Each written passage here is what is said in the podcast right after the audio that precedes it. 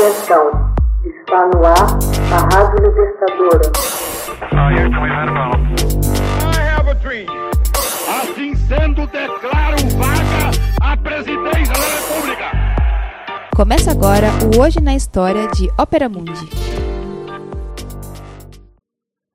Hoje na História, 16 de setembro de 1949. Coyote e Papaléguas estreiam na TV dos Estados Unidos da América.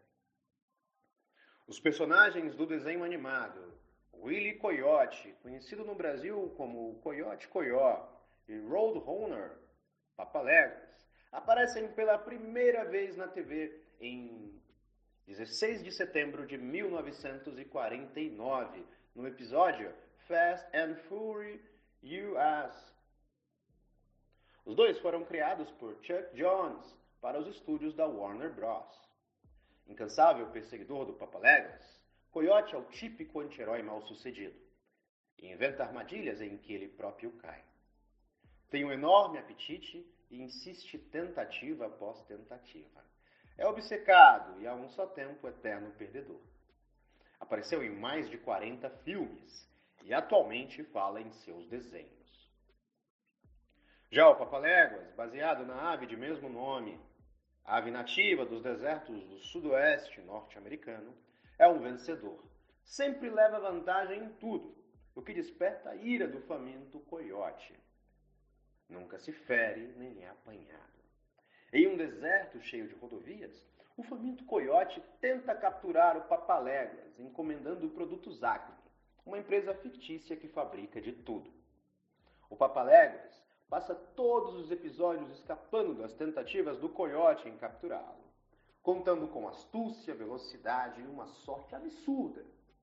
O Papaléguas sempre escapa ileso de todas as artimanhas altamente criativas de seu arqui-inimigo.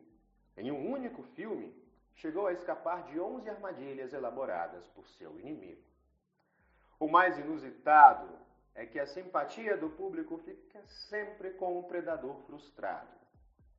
Fato curioso é que, diferente dos desenhos semelhantes como Tom Jerry, ou Frajola contra Ligeirinho em Piu Piu, ou Pernalonga contra qualquer um, apesar do perseguidor nunca conseguir devorar seu oponente, em alguns episódios eles acabam, de uma maneira ou de outra, obtendo alguma vitória, ao menos parcial, sobre os rivais. Já aqui, é possível notar que o coiote jamais terminou um episódio triunfando.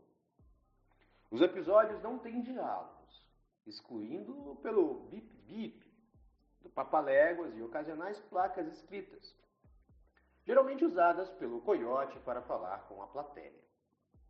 No começo dos desenhos, há sempre um quadro parado em que o nome científico, em um pseudo-latim dos protagonistas, aparece, geralmente enfatizando a fome e a estupidez do coiote e a velocidade do papaléguas. Em seu livro, Chuck Aylock, de 1989, Jones escreve os Dez Mandamentos do desenho do Papaléguas. O primeiro, o Papaléguas não pode sacanear o coiote. Ele só deve correr e fazer bip-bip.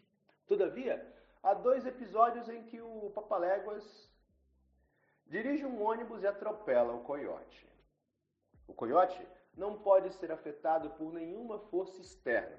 Seu fracasso deve advir unicamente do uso de produtos acmes ou de sua própria estupidez. Terceiro, o coiote poderia acabar com sua caçada a qualquer momento, não fosse ele um fanático. Entretanto, jamais desistirá, já que está sempre certo de que sua próxima tentativa será bem sucedida. Quarto, Está proibido qualquer diálogo, com exceção de bip-bip, além das placas do coiote. No entanto, em um curta, o coiote grita de dor e ri. Quinto, o papaléguas nunca deve deixar a estrada. Toda a ação deve se passar no habitat dos dois personagens, o deserto americano. Este mandamento foi violado apenas uma vez, com os dois indo parar no céu.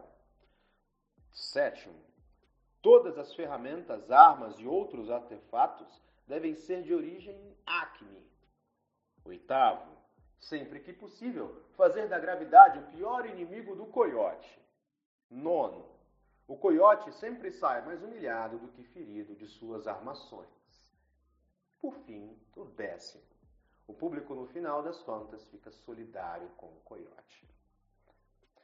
Hoje na história, texto original de Max Altman, locução Igor Santos, edição Laila Manuelle. Você já fez uma assinatura solidária de Opera Mundi? Com 70 centavos por dia, você ajuda a imprensa independente e combativa. Acesse www.operamundi.com.br/apoio.